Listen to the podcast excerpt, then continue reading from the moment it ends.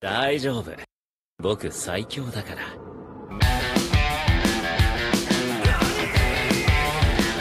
俺は縁柱煉獄教授の Olá! Sejam bem-vindos a mais um episódio do Não Desanime, o seu podcast semanal de animes com opiniões completamente enviesadas. E quem somos nós? Eu sou o Thiago e comigo, não sabendo que já está morto, Rafael. O quê? Bom, gente, hoje a gente vai falar um pouquinho sobre uma coisa que a gente gosta muito nos animes, que são personagens fodões, aquele apelão que quando chega, ele simplesmente muda tudo dentro do anime e que, cara, cativa tudo dentro da gente, tudo que a gente gosta, né? Aham. Eu vou dizer que, pra mim, não existe uma mídia que faz isso melhor do que animes e mangás. Eles têm aquele jeitinho especial de mostrar a absurda diferença que tem entre os réis mortais e aquele cara que tá acima de todo mundo. E dá um gosto de assistir essas coisas que você não teria lendo um livro ou vendo um filme, eu diria. Concordo, concordo 100%. É, hoje então a gente vai citar aqui alguns exemplos, né? E como que eles é, mostram partes positivas e negativas de você ter personagens desse tipo dentro de algumas histórias aí no meio dos animes. Mas antes da gente começar, não esquece de seguir a gente lá no Instagram, no Não Desanimecast, e seguir a gente no seu agregador de podcast favorito. Então, bora começar. É isso aí, vamos lá.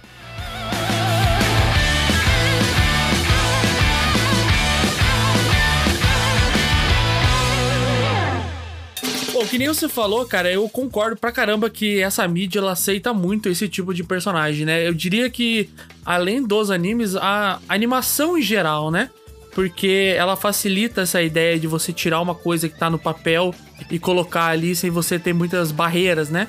Então você fazer um personagem apelão é bem mais fácil porque você pode. Cara, o céu é o limite, né? Uhum, uhum.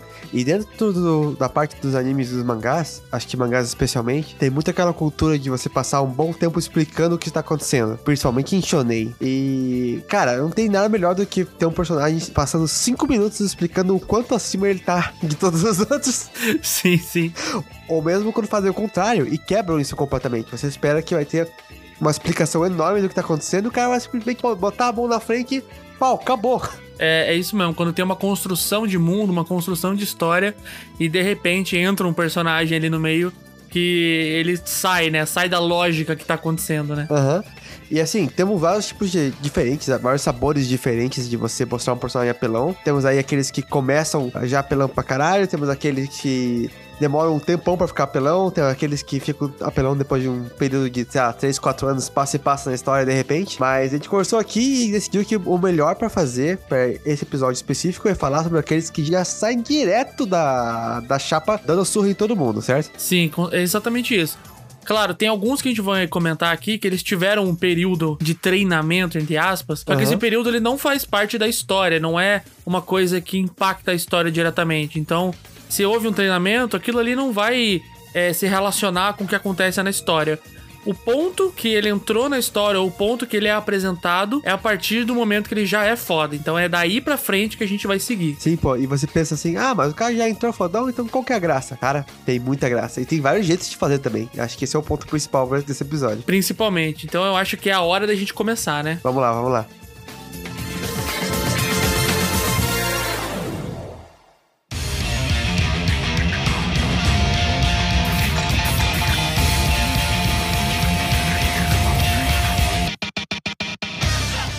Eu acho que é legal dentro da, do meio, assim, que a gente tem vários tipos de uso desses personagens, né? Sim, sim. E a gente tem, como tudo, né? Um jeito certo um jeito errado de se fazer.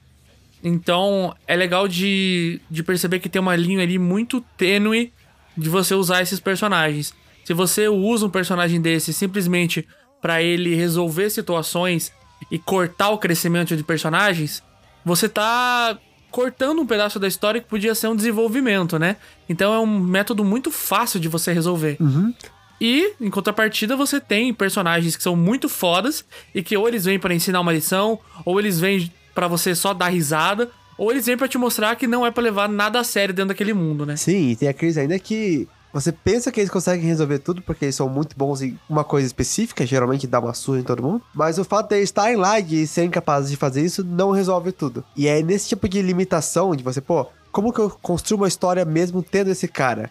E quando uma história se propõe desde o começo a fazer isso, a trabalhar ao redor disso, é aí que surgem ideias super criativas, super inovadoras, que eu acho que trazem um que a mais pra história, dá, dá, deixa, dá um interesse a mais. É, eu também acho. Inclusive, já vamos puxar aqui o primeiro que a gente trouxe, que é o Rei dos Apelões, que ele segue exatamente essa linha, né? Que é o Saitama do One Punch Man. Ele é justamente isso. O que tá escrito no papel é que ele ganha e vence qualquer inimigo com apenas um soco, apenas um golpe, né? E não tem essa de será que alguém é mais forte? Não, porque tá escrito no papel que ele é o mais forte porque ele ganha em um soco.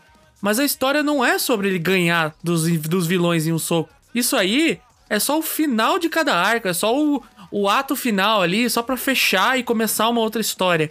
O que importa nessa história em específico é o meio do caminho, são o desenvolvimento dos personagens, ou eles aprendendo alguma coisa com o Saitama, ou o Saitama aprendendo alguma coisa ou ensinando alguma coisa. Então, ele é um personagem simplesmente o mais apelão, porque ele foi escrito para ser o personagem mais apelão, mas que eu acho genial o jeito que eles usam ele dentro da história, porque ele podia ser facilmente o tipo de personagem que deixa tudo muito sem graça, né? Sim, sim, pô. E vamos concordar que o pessoal não tava pronto quando nós esse anime. Não, nem um A pouquinho. coisa que você mais ouvia era falar, era falar tá, mas e aí? O que que tem que ele é o mais forte? Qual que é a graça de assistir isso? Sim, e tanto que é difícil, né? Tipo, hoje em dia a galera já conhece mais o One Punch Man. Mas quando ele tava saindo, além de falar que ele é mega bonito, né? E tem uma animação muito foda, é difícil mesmo de você explicar pra uma pessoa e vender uma história de um cara que ganha de qualquer um em um soco só e a pessoa se interessar de fato, né? É muito uma questão de experiência da pessoa sentar e assistir. Você pode contar várias outras histórias, você pode falar sobre um Naruto da vida e contar como ele era sofrido e como que ele começou Uhum. a crescer e aprendeu e virou Hokage. E a galera fala assim, pô, uma história de crescimento. Mas o Saitama você vai falar, não, é, ele um dia falou que queria ser super-herói, fez 100 abdominais, Uhum. correu 100 km, fez sei lá o que lá por sei lá quanto tempo, 10 anos. Sem ar-condicionado? É, sem ar-condicionado, importante. E de repente ele derrota qualquer ser em um soco. Sim, sim. E é como o Thiago falou, apesar dessa ser a- o conceito principal da história, digamos, ela realmente se faz em todo o resto. Em como você acompanha os outros personagens crescendo, em como você percebe que o Saitama, ah, mesmo sendo mais forte, não consegue resolver tudo. Tem aquela piada mesmo de ver como que o mundo se cai em pedaços assim que aparece um cara que nem ele na história. Que é muito engraçado ver todo mundo, o vilão dando aquele discurso monstruoso de três horas de porque ele é o mais forte de todos.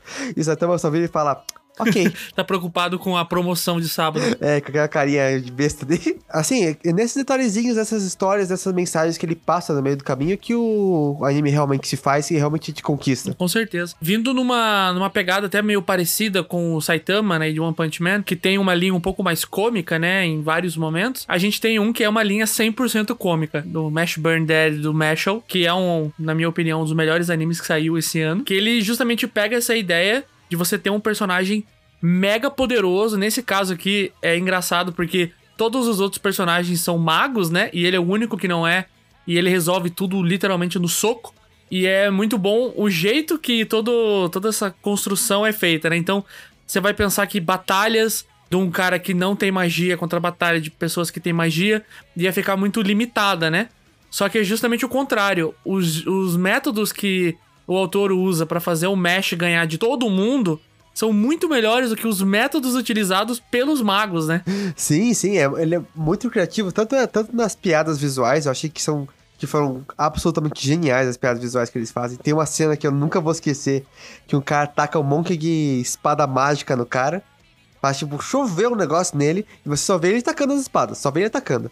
De repente você corta pro outro, pro Mesh, o maluco fez uma cadeira pra sentar, montando as Sim. espadas, cara. É muito bom. É bom demais. Também tem a cena que o, que o carinha lá, que parecia que ia ser o vilão, vai jogar os amigos dele que estão no pote de cima lá do penhasco. Aí ele, tipo, começa a tirar a roupa dele, se alonga, faz a posição de corrida, e daí de repente o cara pisca, ele vai e volta.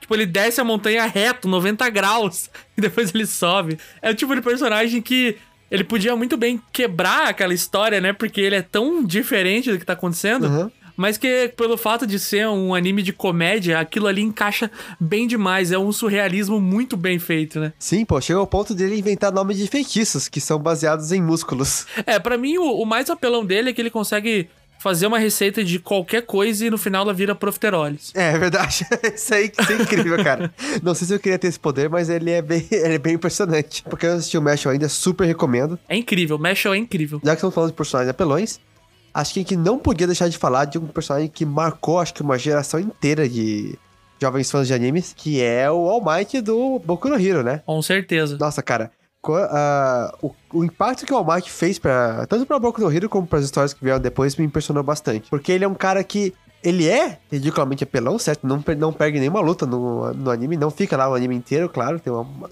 até um certo ponto.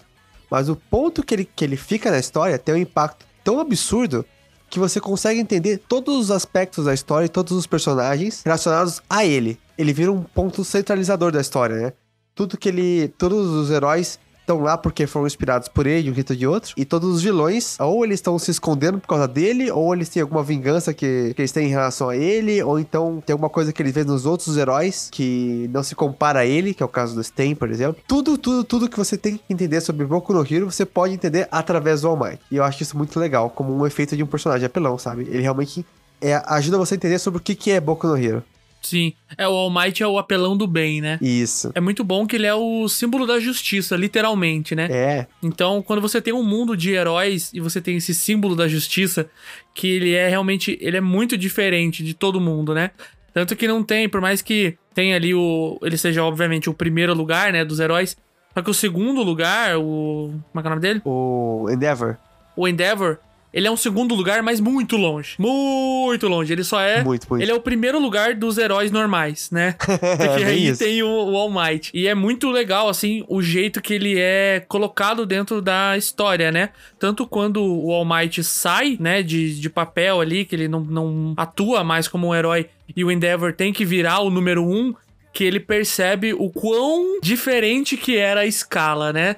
Todo mundo consegue sentir, porque o All Might parecia que ele tava em todo lugar ao mesmo tempo e que era impossível você fazer qualquer coisa quando ele estivesse por perto. Ele era, ele era uma força que movia o mundo, né? Aham, e é quando bem ele assim. sai de cena, o mundo volta a ser um mundo mais normal, né? Então, existe o bem, existe o mal, existe esses atritos, né? Então, começa a ter um certo equilíbrio, né? Que é justamente o que ele tirava. Ele puxava muito o equilíbrio pro lado do bem, digamos assim, né? Sim, sim, não importava o que acontecesse, o que o vilão aprontasse, só co- conseguia ouvir. Não se preocupem, eu estou aqui. E um sorrisão, era. né? E um sorrisão, e daí já era. É, eu acho que junto com ele não tem como a gente não fazer até um paralelo aqui com um personagem que a gente já deve ter falado em quase todos os episódios Não tem desse como, né? podcast, que é o gostoso do Gojo, né? E o papel do Gojo no mundo do Jujutsu, ele é muito parecido com o do All Might, né? Sim. Ele é o feiticeiro número um disparado, assim, não tem... E ele não é nem que nem o All Might, que você tem o Deco, que pega, né, que herdou o poder dele e algum dia pode virar ele.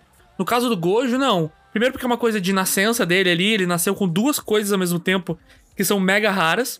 E outra que ele tá num papel bem mais opressor do que o papel do All Might, né? Que o All Might, ele é um herói. O Gojo, ele não é um herói. Ele tem ali as ambições dele, ele tem o que ele quer. Você pode dizer que ele é do bem, você pode dizer que ele é do mal. Você pode dizer que ele tem só... Ele faz só o que ele quer, porque ele pode fazer o que ele quer.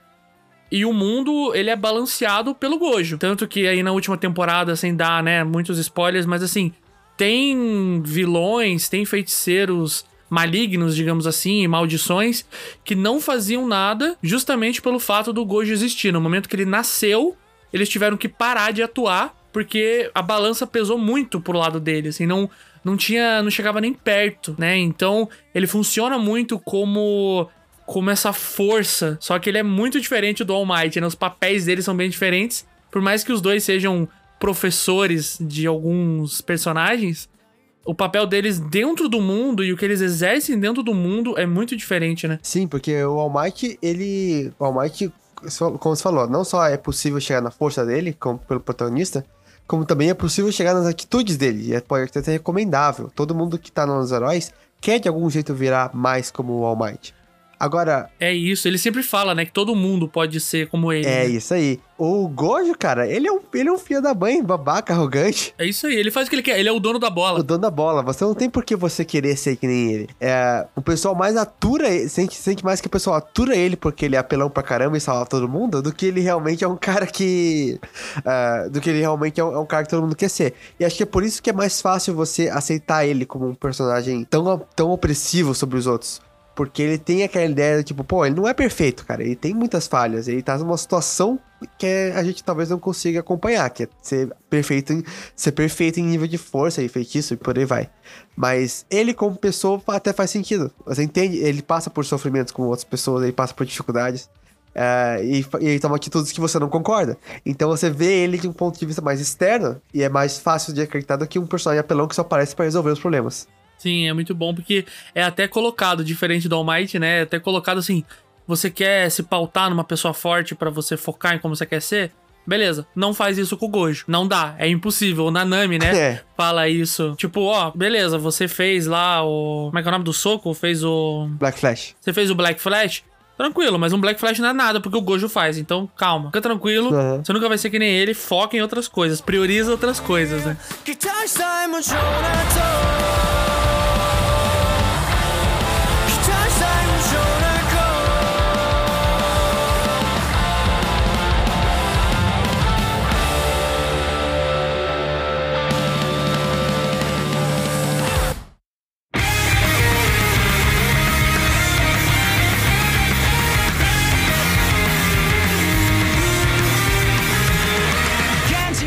Já que estamos falando de personagem apelão, né? A gente falou aqui vários casos de personagens apelões que, pô, complementaram muito bem uma história bem feita. Uma, um ponto que eu acho legal, e isso eu acho que se aplica principalmente ao Thiago, ele que me confirme depois, é que quando o personagem é apelão, mas é apelão mesmo, o cara não, ele não tem pra ninguém. Você consegue até aguentar assistir uma história, uma história que não seja tão boa, ou que seja até às vezes horrorosa, só pra ver as coisas que ele vai bolar pra fazer. E eu acho que em nenhum caso você ficou tão claro quanto o anime que, que lançou faz uns três anos, chamado The Misfit of the Demon King Academy, que é protagonizada pelo nosso querido Anos Voldegold, ou como o Thiago gosta de falar. Anos o volo de gold. Isso aí, ele e todo mundo que tá no anime, né? É muito bom. Excelente. É sério, cara. Nomes estrangeiros ou nomes não japoneses em animes, eles têm que ser estudados. Tem, cara, tem. Porque assim, olha, a ideia do anime é que, então, basicamente, o cara era, era o rei demônio, o cara mais ridículo de todos. Daí ele fez lá um contrato pra, com os heróis pra ele reencarnar. Só que ele meio que reencarnou com tudo, todos os atributos do máximo, pra, pra colocar em termos de jogos. É muito bom porque, além disso, ele reencarna, né? Tipo, Uhum. ele reencarna como um bebê, literalmente, né? Então ele nasce. Sim. E eu tava revendo esses dias al- algumas coisas do, do anime. e você já sabe que vai dar tudo errado, porque quando ele é bebê, tá os pais dele lá, tipo, ah, que lindo. Nossa, como que, qual que vai ser o nome que a gente vai dar pra ele? Aí o bebê vira e fala, Anos o volo de Goldo. Com uma voz já de adulto, cara. É muito bom, cara, é muito bom. E assim, de novo, acho que esse é o único anime que eu assisti que talvez chegue perto do Mashal com, em questão de piadas visuais, apelão, do quanto apelão o cara é. Desde o cara falando, desde o cara matando um maluco só com o poder da batida no coração dele, ah, levantando um castelo com uma mão só e girando no dedo como se fosse uma bola de basquete. Cara, ele apaga a espada de fogo com um sopro. é, bem, é só uma coisa mais ridícula que a outra. Não, ele fala assim, chega uma hora que ele chega num castelo, aí ele fala, tem uma passagem secreta aqui. Aí as meninas que estão com ele olham assim, fazem uma checagem de mágica. Falam, não, mas não, não tem nada aqui. Aí ele fala, não, é uma passagem secreta com várias, é, com várias coisas anti-magia. Aí ele passa reto num bloco de concreto, assim. Porque não tinha nenhuma magia, era só um bloco de concreto, ele só passa pelo bloco de concreto. Meu Deus do céu. É, então, é, é- acho que é impressionante. E, e é bom que ele seja assim mesmo e faça essas coisas, porque se não fosse por isso, acho que ninguém teria assistido esse anime. Vamos concordar. Total, assim, o que você falou tá 100% certo, cara. Esse é um anime horroroso, mas que ele é muito assistível só por causa desse personagem. Pra mim, principalmente, assim, é um dos piores animes que eu vi ultimamente, tipo, assisti inteiro, sabe? Fui Uhum. até o fim. Quando eu era mais novo, eu assistia qualquer bosta, porque eu tinha tempo, né? Aí eu Uhum. botava uns anime merda lá, ia, eu ia em ordem alfabética e assistindo um anime atrás do outro, só porque eu tinha tempo. Então eu assisti muita coisa horrorosa nesse mundo. Mas você vai tendo. Você vai, você vai trabalhando, você vai fazendo as tuas coisas. E você começa a priorizar um pouco mais o seu tempo, né? Você assiste um pouquinho e fala, é ruim, não vou continuar. No caso desse anime, você assiste ele, ele é muito ruim. Tudo nele é extremamente genérico. O design de todos os personagens é genérico. O design de espadas dá vontade de vomitar, de tão feio que é. É, é horroroso, a animação é feia. É tudo, tudo ruim. Mas aí tem esse personagem que ele simplesmente rouba a cena. Ele é, Aham. ele é muito diferente. Então você, você assiste justamente pra você ver o quão absurdo que ele vai ser na próxima cena. Porque vai aparecer lá um deus do tempo e você vai falar, ok, é o deus do tempo. E ele vai dar um jeito de ganhar. Vai aparecer um ser lá misturado com outro que vai usar uma magia de sei lá quantos mil anos atrás. E ele vai falar, cara, eu que inventei isso, você não tem como me atingir com isso. E é, é perfeito, porque, cara, o tempo passa, você vê essa bobajada toda e você só fica pensando, cara, que absurdo, como eu tô gostando disso. É, pô, e é muito bom, né? Porque acho que depois de um dia super estressante, que nada dá certo, que tudo é complicado de resolver, é bom às vezes você sen- é bom às vezes você sentar e curtir uma história em que as coisas são simples de resolver. Sim, sim, como a gente falou no episódio do animes é, sobre assalariados, né? Que Aham. tem essa, essa pegada assim de você sentar, assistir, não precisar pensar muito. Esse aqui, o, o trabalho dele é humilhar os outros. Então você pode, pode colocar na cabeça que é um anime de assalariado. Porque é, é muito bom, cara.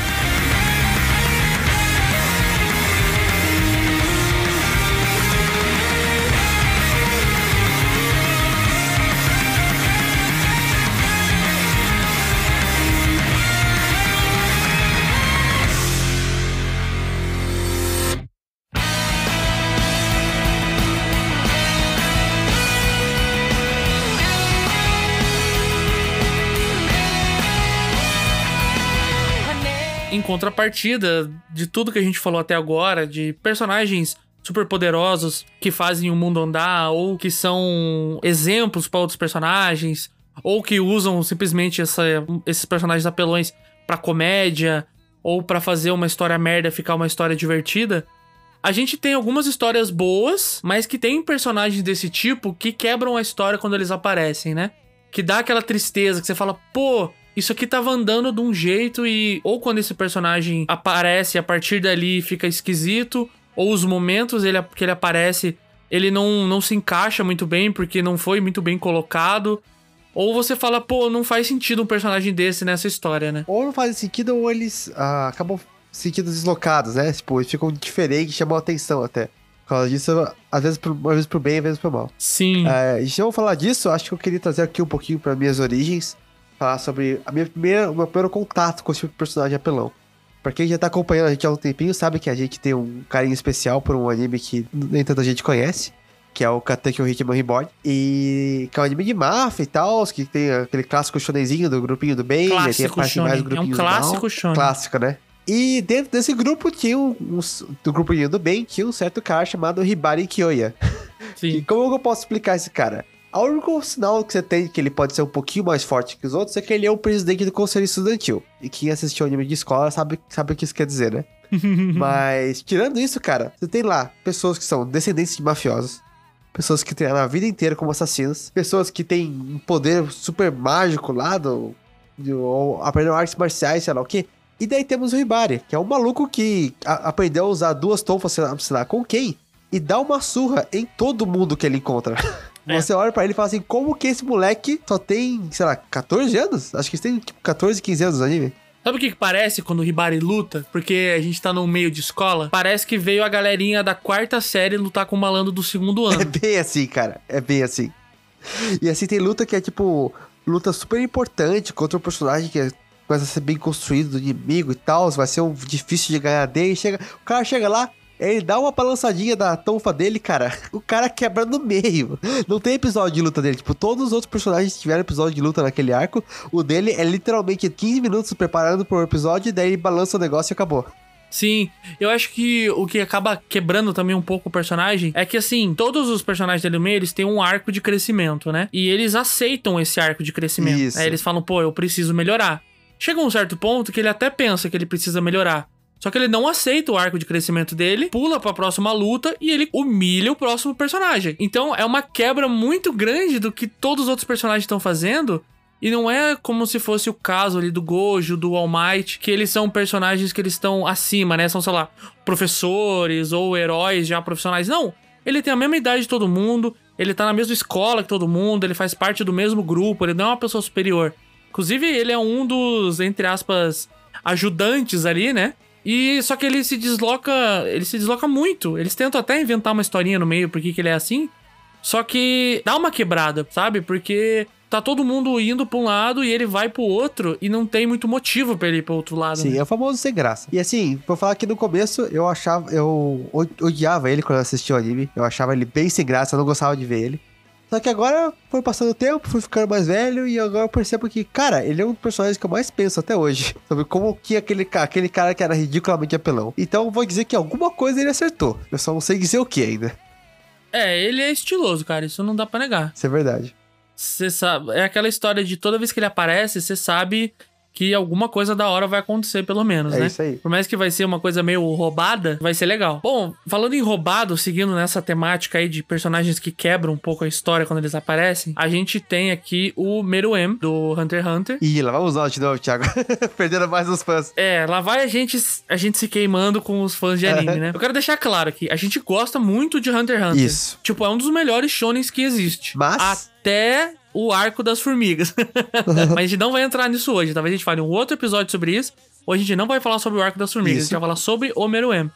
Que é o rei das formigas. E que já começa errado antes, né? Com os guardas reais dele. Quando eles nascem, eles já são superiores a todos os hunters profissionais superiores que aparecem. E aí você já tem um gostinho do Aham. tipo, Cara, ele é um vilão, certo? É um vilão num shonen tradicional. Então ele vai ter que ser derrotado. Se os guardas reais dele são muito mais fortes do que os hunters mais fortes que apareceram até agora, quando surgiu o rei, que eles falam que não tem nem comparação de diferença de poder, acho que vai ficar esquisito. E é meio que exatamente o que acontece, né? Quando o Meruem nasce, a balança de poder, ela quebra de um jeito que não tem muito o que eles fazerem. Eles começam a ter que tirar coisa da bunda, começam a ter que inventar umas coisas pra tentar ter um jeito de derrotar ele, né? Aparece o, o Netero lá pra lutar com ele, usa todo o poder e no final das contas ele sobrevive e, e fica tipo, ah, beleza, agora eu sei o meu nome, então.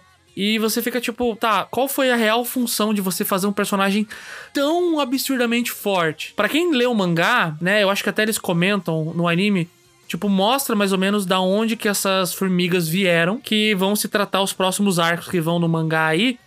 Só que é uma quebra muito grande do que tá rolando no anime, né? Tipo, não tem nenhum tipo de antecipa- antecipação ou explicação de algo tão absurdo acontecer. E vem e é simplesmente muito fora da casinha, Sim, né? pô. E alguns até diriam que, ah, a ideia é justamente desafiar o que os animes pensam sobre, sobre o vilão ter que ser derrotado numa luta e sei lá o quê. E se aparecer um vilão que é, que é, que é tão mais forte que os heróis não conseguem derrotar. E aí, trazer essa, esse questionamento. Só que ah, trazer só o questionamento não adianta muita coisa, porque você tem que parar pra pensar sobre o que, que isso faz com a história e com o mundo em geral. Em questão do mundo, cara, quando, eu quando isso aconteceu, quando eu vi isso acontecendo, eu pensei, mas tá, então quer dizer que a qualquer momento, sem a gente ter nenhuma pista de que vai acontecer, né? Pode surgir uma força que é mais forte do que todo o sistema que foi estabelecido até agora. Todos os, os Hunters, todos os líderes mundiais, todo o armamento mundial, nada consegue se equiparar a esses caras que apareceram sem dar nenhum sinal, como o Thiago falou. Ele, ele ignora tudo que foi passado até então, né? Então, como que eu.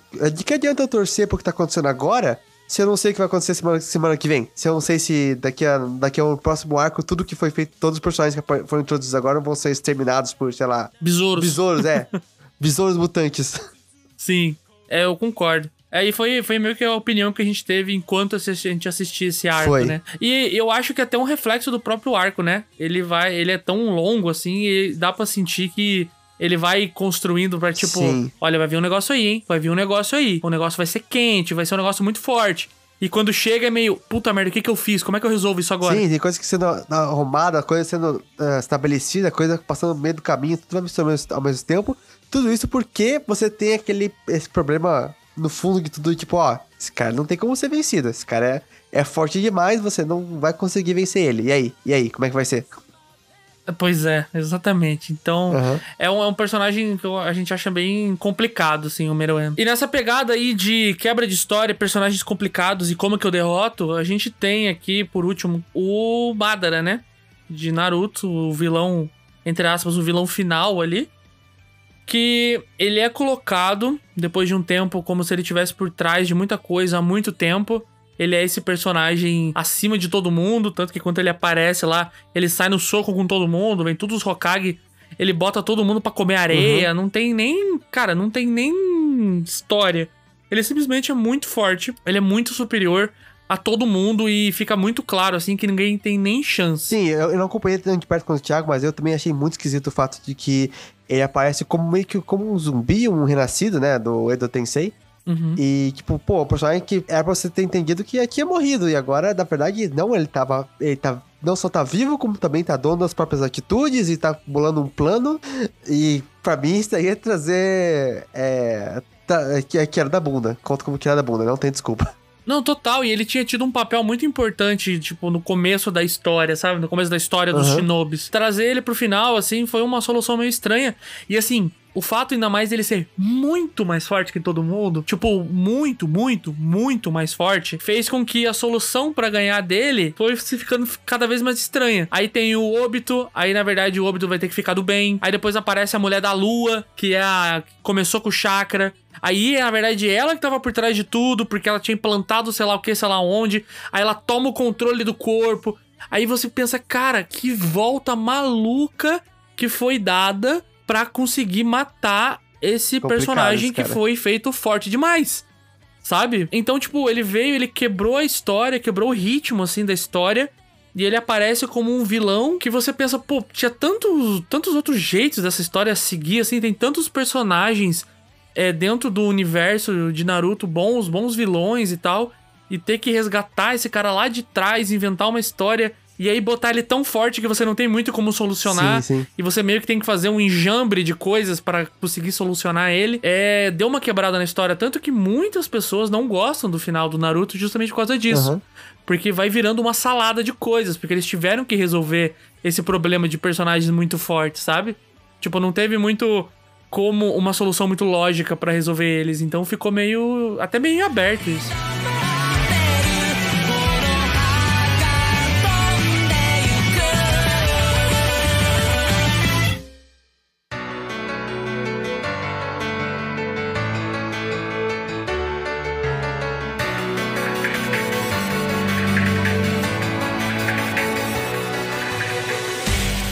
Mas então, agora como de praxe, pra seguir aqui minha, com a minha reputação, manter firme a minha reputação de a pessoa que traz os, os mais diferentes pra, pra conversa, eu queria trazer aqui dois exemplos, dois exemplos de personagens apelonas, inclusive. A primeira vai ser uma, um contra-exemplo do Meruem, inclusive, que é a Medaka Kurokami de Medaka Box. Então, a Medaka, cara, ela é também uma personagem que, que desde o começo apare, aparece e aparece já pra ser completamente invencível. Não tem como, como ganhar dela. No primeiro episódio, já que ela aparece, tipo, ela tá. tá- tem uns caras lá do clube de marketing marciais causando problema.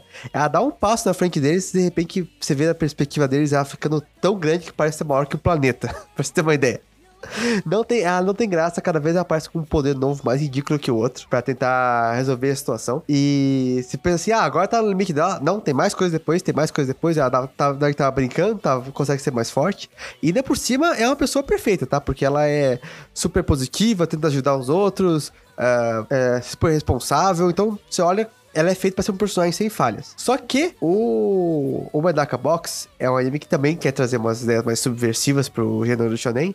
E ele, eu acho que ele faz isso de um jeito bem mais interessante. Porque ele foca na ideia de como que esse- o fato de existir essas pessoas que são melhores que as outras, que estão. Melhores não, que são mais talentosas que as outras, digamos, que tem mais uma classificação melhor, que seriam superdotadas, talvez até tenham uns dons já de nascença, não destrói a justificativa da existência de outras pessoas. Os outros personagens são tão importantes quanto ela. Muito dos conflitos que tem de Medaka é tanto de personagens que estão querendo reduzir esse tipo de diferença que tem entre as pessoas que têm talentos e que não têm.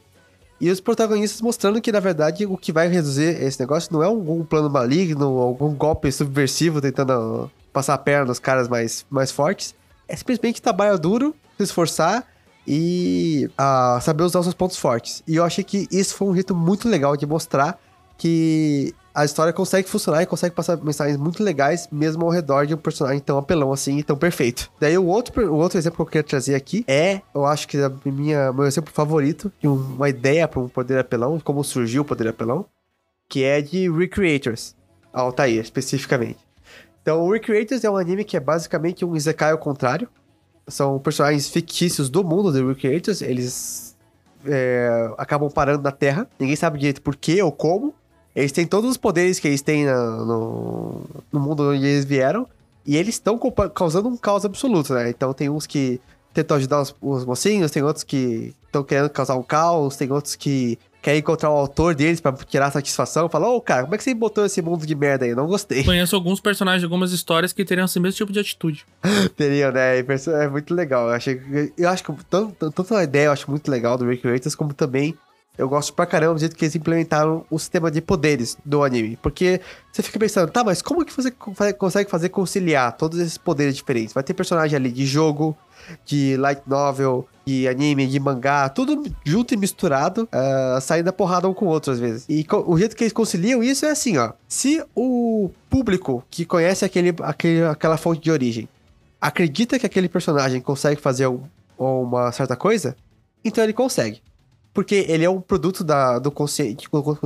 O personagem que apareceu ali é um produto do inconsciente coletivo. Então ele tem os poderes que as pessoas acham que ele tem. Caramba, é tipo um deuses americanos, assim. Tipo um deus americano, bem isso aí. Se as pessoas acreditam que eles conseguem fazer, eles conseguem. E nesse contexto aparece a Altair, que ela é ridiculamente apelona. Tipo assim, ninguém consegue tocar um dedo nela. E agora, spoilers um pouquinho do Rick Hurts pra quem quiser assistir. Mas o, mais pra frente eles conseguem começar a investigar sobre de onde que vem esse poder dela. E descobrem que ela nada mais é do que uma personagem de fanfic que surgiu porque a autora dela queria fazer uma personagem que fosse perfeita e incrivelmente apelona. E como é uma fanfic, quem tava lendo o negócio comprou, entendeu? Porque era isso que o cara tava querendo ler.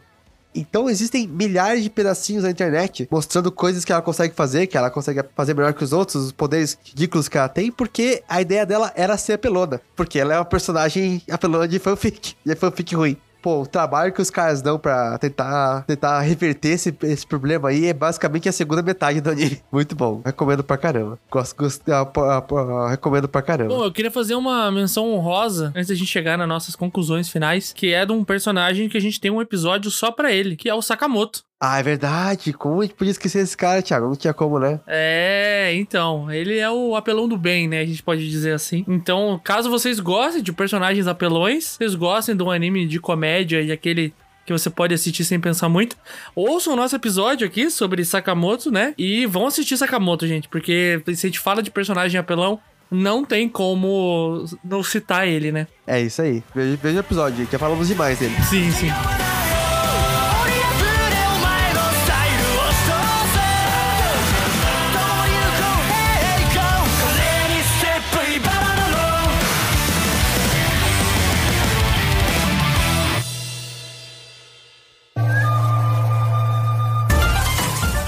Pra gente finalizar aqui, eu acho legal a gente conversar um pouquinho sobre o por que, que a gente gosta tanto desses personagens, né? E a gente até comentou um pouquinho como é que se faz um bom uso, um mau uso e tal. É, eu acho legal a gente entender e explicar pra galera o que, que a gente gosta tanto desses personagens. Sim, então eu acho que o que faz o personagem apelão ser bom é quando a história já vem com a estrutura montada pra receber ele. Se o cara pensou mesmo, ó, vou, chegou com a proposta dele, falou, ó, eu quero fazer um personagem apelão e eu acho que ele, que ele pode ser bom pra uma história por causa disso, disso e daquilo. Aí, cara, é só sucesso. Anime e mangá especificamente já tem tantos exemplos de negócio bem sucedido que eu acho que, cara, você pode ser até bem exigente com isso. Falar assim, ó, não, não tá bom o bastante, você já, já fizeram melhor com o Punch Man, já fizeram melhor com, com o Boku no Hero. Ah, só bem o nível que não tá legal. Agora, se o personagem veio lá, apareceu ou depois, ou, ou não era a ideia no começo e ficou apelando pra resolver um problema, é aí que, é aí que o negócio gringola completamente. Sim, exatamente. Se, para mim, se o personagem ele serve simplesmente como um facilitador de situações, tá errado. Porque o autor pode usar ele para resolver algumas coisas que ele não, não ia ter que queimar uns neurônios ali pra resolver. Ele só Uhum. bota o personagem lá e ele resolve. Então, eu acho que realmente o jeito certo de você usar um personagem desse tipo É ou pra você fazer situações absurdas e você dar risada, ou mostrar pros personagens que eles não têm chance, né? E fazer algumas situações que são alheias ao que tá acontecendo, né? Ou você usa um personagem tipo o All Might, que ele é um exemplo pros outros personagens. Ele pode ser muito superior que todo mundo, mas você consegue delimitar um caminho que você pode chegar lá, ou você pode usar ele como um exemplo de atitudes que você quer ter, né?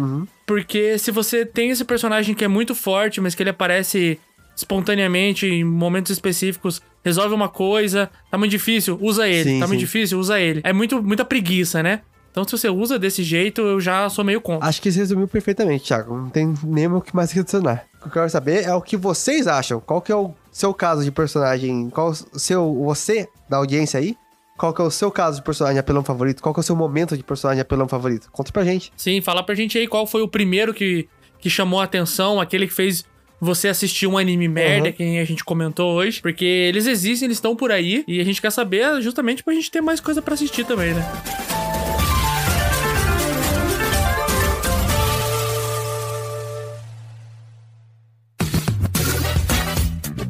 Bom, gente, chegando no final desse programa, vamos comentar aqui sobre as nossas atualizações ou coisas novas que estamos assistindo. É, hoje você começa, Rafael. O que, que você tá assistindo? Ok, então hoje eu tô, trazendo algo um pouco fora da esfera dos animes. é, pois é, tô ousado hoje. Mas é uma animação que estreou ali faz umas três semanas, eu acho, três, quatro semanas. No, no YouTube, completamente de graça, e por um estúdio relativamente pequeno, e explodiu completamente, acho que principalmente na gringa, tá explodindo pra caramba, que se chama The Amazing Digital Circus, ou o Incrível Circo Digital. A história acompanha ali uma menina chamada Pomni, que foi meio que transportada, acho que contra a vontade dela, para um mundo digital que tem um formato de circo. E a princípio você olha assim, parece, ah, vai ser meio que um SAO ali, vai ser mandado para um mundo digitalzinho bonitinho, onde tem mecânica de jogo. Não, não é isso não. É mais uma sala de tortura com o tema de circo, digamos. E é uma história completamente de terror psicológico, assim, os personagens estão todos meio zoados da cabeça. Ah, tem uma, uma IA, tá bem, bem indicado que é uma IA, que é o Caim, que tá lá pra supervisionar eles e garantir que eles não fiquem malucos, porque se virar, caem malucos, eles viram um monstro abstrato e são tacados num porão. E a principal, tipo, ela tem algumas memórias da vida passada dela, mas ela não lembra muito bem direito e ela só quer, acima de tudo, ela tá desesperada pra sair dali. e, e a história meio que acompanha ela começando a tentar se acostumar com esse lugar, mas também querendo sair, descobrindo coisas sobre esse lugar que, que são cada vez que levantam cada vez mais perguntas, criam cada vez mais um mistério maior. E, cara, achei muito legal. Inclusive tem uma participação aí de peso da parte da dublagem brasileira, que sim, lançou com dublagem brasileira esse, esse negócio. Caramba. Do Guilherme Briggs como o, o, o Caim. Quando eu, vi, quando eu vi a voz dele, eu quase caí pra trás da cadeira, não vou nem negar. Caramba, o Guilherme Briggs, ele é muito bom, né, cara? Ele, É entra nos, ele entra nos projetos, assim, que dá vontade de você ver um projeto só por causa dele também, né? É bem isso, cara. Eu fiquei, eu fiquei chocado porque eu tô acostumado a ver ele como um super-homem, né? E daí eu vi ele como uma IA maluca, foi um choque pra mim. Mas, ó, bem legal. Eu acho que esse negócio vai crescer bastante ainda, então eu recomendo dar uma olhada se você se interessa por isso, se você não liga pra uma animação 3D. É animação 3D, mas é boa, tá, gente? Ok, ok. Vou confiar. E você, Thiago, o que você trouxe aí? Bom, hoje eu trouxe um filme que eu assisti por um acaso. Tava aqui num dia de chuva, deitado. E aí a, a minha noiva, por um motivo, por um acaso, ela não é muito fã de animes. Mas a gente tava vendo uma lista de filmes de anime aqui e chamou atenção. Ela falou, pô, olha aquele ali. E a gente falou, ah, vamos assistir. Assim, eu nunca tinha ouvido falar. Não faço a menor ideia da onde que veio, da onde que foi. Eu só sei, só fui descobrir agora que ele foi feito pelo mesmo estúdio do Anohana e faz um certo sentido. Então preparem os lenços quando vocês forem assistir. Já, já sabe, né, gente? Vai ser. O nome do filme é The Anthem of the Heart e ele conta a história da Jun Naruse, que começa ali quando ela é pequenininha, né? Ela é bem, deve ter ali uns 7 anos, 8 anos, e que ela é obcecada por um castelo que tem na cidade dela. Só que ela não sabe que o castelo é um motel, né? Ela só vê um castelo de longe assim e acha aquele lugar incrível, né, por ser gigante e tal. E aí ela gosta de ir até lá e ficar na entrada do castelo, né? Porque ela não pode entrar nem nada e ficar olhando e tal. E um dia ela vê uma coisa que ela não deveria na saída do, desse castelo. E ela é uma menina muito falante, ela gosta de contar muitas coisas pros pais dela, falar sobre tudo e tal. E ela conta pra mãe dela sobre o que aconteceu ali, o que ela viu. E o fato dela ter contado isso gera um caos dentro da família dela. E ela acaba sofrendo uma maldição de um ovo. que faz com que ela meio que perca a voz dela. Gente. Daí o, o tempo avança, ela tá na escola, né, ali no ensino médio, e por um acaso ela é escolhida pra fazer parte de um grupo que vai apresentar uma peça musical pra escola. Naqueles eventos que eles têm lá no Japão, sabe? Que faz um evento musical, depois tem uma feira e tal. E ela faz, acaba sendo parte desse grupo. E dentro disso que ela começa a redescobrir a voz dela através da música. Então ela começa a entender se ela pode falar, como é que ela pode reaver a fala dela. Então é uma história muito bonita, assim, com personagens muito bem criados, sabe? É, é muito. Tanto a parte visual também é muito bem feita, assim. E eu acho que é até uma visão um pouco mais madura do que a gente vê de histórias de colégio, assim, sabe? É realmente uma crítica social aí de como você não deve tratar crianças, porque isso pode afetar elas por muito tempo. Pô, cara, o conceito parece muito legal. Não não vou mentir, não. Fiquei interessado. Eu acho que você vai gostar muito, cara. Eu acho É? que é, é bem a tua cara, assim. Ah, então fechou. Mas é isso, gente. Esse foi o episódio de hoje. Obrigado por terem escutado até aqui. Espero que vocês tenham gostado dos exemplos que a gente trouxe. Como a gente comentou, se vocês tiverem mais exemplos, por favor, falem, porque é uma área que a gente gosta muito. Então, quanto mais a gente tiver de exemplo, melhor, que a gente vai assistir coisa boa, né? É, contem, por favor. Contem. Não esqueçam de seguir a gente lá no Instagram, no Desanimecast e nos seus agregadores de podcast favoritos. Vejo vocês semana que vem. É isso aí. Valeu, gente. Até semana que vem. Até, falou!「